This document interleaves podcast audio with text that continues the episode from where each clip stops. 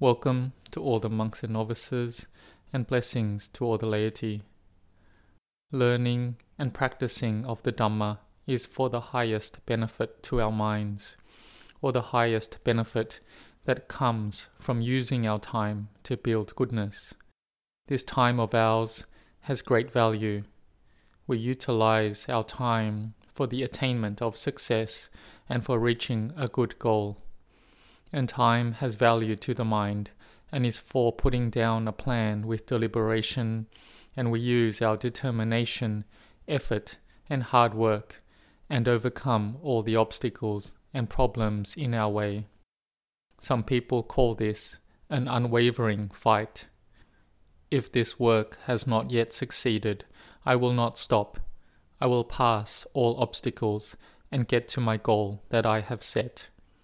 The true success in life can't be measured from outer value, like by money, wealth, fame, status, or position, but the true measure of success requires a deeper, more valuable measure, such as the quality of life, one's ideals, the value of the goal, happiness, and satisfaction in life. One person has said something before that is worth thinking about that time is life. The success of life, work, and career is inevitably related to time. Those who are truly successful are those who can greatly utilize the time in their life and gain good results from it. They are someone who learns and realizes the importance of time that is worth the value of life. They are someone who does not leave time to waste and be useless, to be without benefit, but they use each and every second for the purpose of their goal, knowing how to use each moment of one's life and for what purpose. And they hope to gain specific results from their time that they have invested in it. One's life is like having an engine inside. We call this the body and every person knows how many horsepower they have, that is, what skills and abilities they have, and in which areas. If we use it to the fullest, our lives will have happiness, be full of joy, and have a great meaning of life. And the question may come up in our mind that why do we need to manage our time? There is one example for us to look at. There was one farmer who woke up early to go out to plough the field. He determined that today he would sow all the remaining rice in the field, all in one day. And on initial inspection, he saw the petrol of the tractor had run out, so he walked to go get petrol. While walking past the pig house, he thought that as he was walking this way, then he should stop and give the pig some food it should be okay as he would be able to ease some of the burden for his wife. He then stopped at the warehouse that stored the food for the pigs, and at the time when he saw the sack of pig food, it reminded him that the cotton was ready to collect, so he grabbed an empty sack and went to go collect the cotton. And as he was walking there, he passed a pile of wood and realized that his wife had told him to burn the wood to make charcoal because the charcoal was about to run out. So he laid the sack down and carried the wood to prepare it to burn. And by chance, a chicken that was searching for food passed by him and made him remember that many chickens had died recently because of a disease. So he intended to separate the diseased chickens from those without the disease and so he started to chase the chickens. And after he had only caught a few of them, the sun had already set to the level of the ground. So he started to walk back home. The work that he had intended to do in the beginning remained in the same condition. The fields were still waiting for the tractor to plough it, and the work he tried to do on the way was also not very successful, not even a single task and many people would laugh while listening to this story. They would think that this farmer is really silly. But if we carefully observe our lives, we will find that many times we are like this farmer to some degree. Some people may be just like this. Some people may just be like this farmer 80%, 70%, or 50%. But there will be those who are like this farmer, but the image of our lives may not be as clear as the picture of this farmer's life, because this is an imaginary picture of life by looking at one short day in a person's life. But for us, we may bring up a combined picture of our whole life, which will differ in varying lengths from person to person.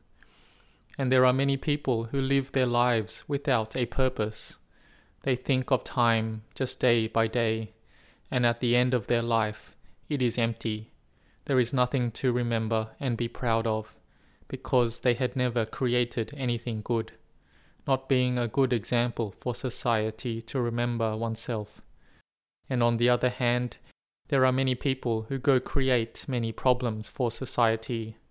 Yet even those with a goal in life, while walking towards the goal, deviate from the path and get lost in various things, go follow them, and therefore do not reach their intended goal in the end. Or while many others, who may even have clear life goals, they persevere and overcome the obstacles and do reach their goal but in the end, they find that achieving the set goal did not give the happiness that they had expected, because that goal was not a truly valuable goal. Time and life are not like a cassette tape.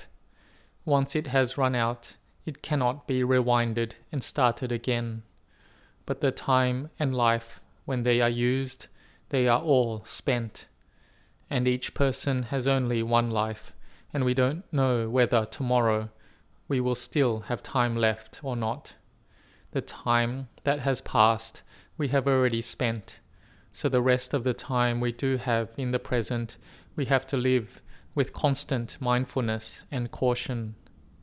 Then, when the end of our lives come, we will not sit and regret the time and the life that has passed and one can smile proudly and tell oneself that I have spent my time to the fullest. And so the question of why we have to manage time, this is because time is life. Time management is equal to managing life, and those who become successful and truly happy cannot avoid managing life or managing one's time.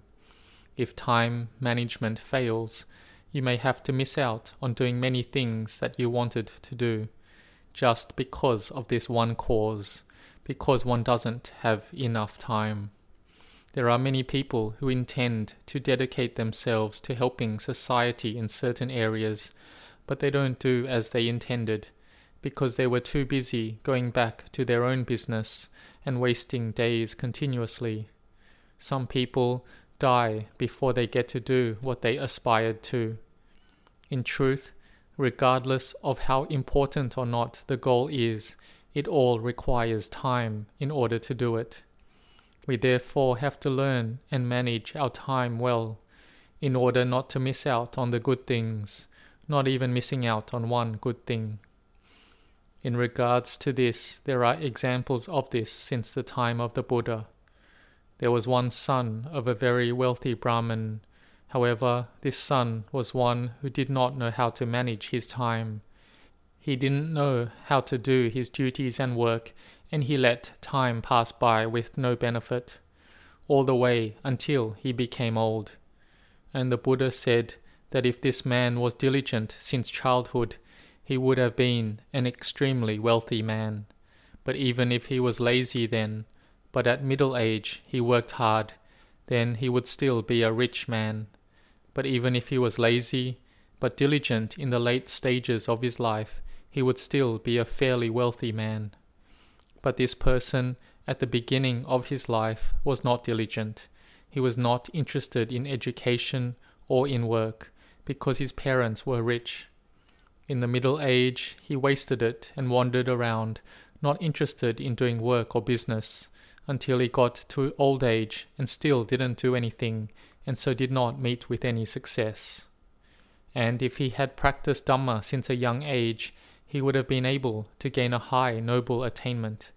Or even if he practiced Dhamma since middle age, then he would have had a good level of noble attainment. And even if only at old age he tried to persevere in the practice, he would have attained noble virtue to at least the level of Sotapanna, stream entry. But here in the world and in the Dhamma, he wasn't interested, so then he destroyed any benefit in the world and in the Dhamma, because time had passed by. Even though in this life he had a good opportunity, he did not want to progress in the world nor progress in the Dhamma. This is called being a worthless person, that is, being unable to manage one's time, and so his life came up empty. The Lord Buddha said that we should not be heedless. The days and nights are passing by, passing by. What are we doing now? As children, as students, one should know how to study well, know how to split up one's time, playing just an appropriate amount of time, not being addicted to games, not too addicted to things that waste one's time. Being a young novice monk, then being determined in developing one's mind, not being too frivolous in chatting and talking. Be determined because the novices are a part of the renunciants who have calm. If you learn from a young age, then your future will be very prosperous because you will have studied the suttas, the teachings of the Buddha, and put them into practice, and then you will progress a lot. Or being a young monk, then be determined in efforts at mental development since young, doing the Kawat Patipada, the monastic duties, and keeping good sila, cultivating mindfulness and samadhi well, then you will develop and progress level by level. And even if one is ordained at the end of one's life, one can be like the many elderly who ordained in the time of the Buddha and practiced well to a high level like Radha Brahman Mahathera, who ordained when he was old, but he was one who was easy to teach and instruct. He knew that he was old already and that he had to be determined in practice. He knew that he had little time left, and so he wasn't heedless, and he was able to attain to arahantship.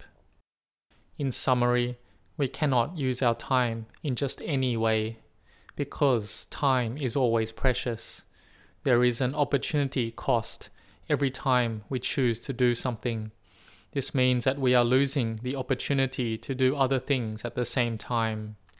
Time is life. It never goes back, and there is nothing that can substitute for it. Leaving time to waste in vain is the same as giving away one's life in vain. But being a master over your time will be equal to being a master of your life. We will then gain benefit from it the most.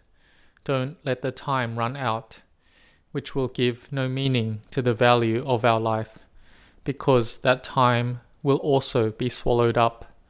Therefore, every life will be swallowed up with time. Please be established in not being heedless. May you grow in blessings.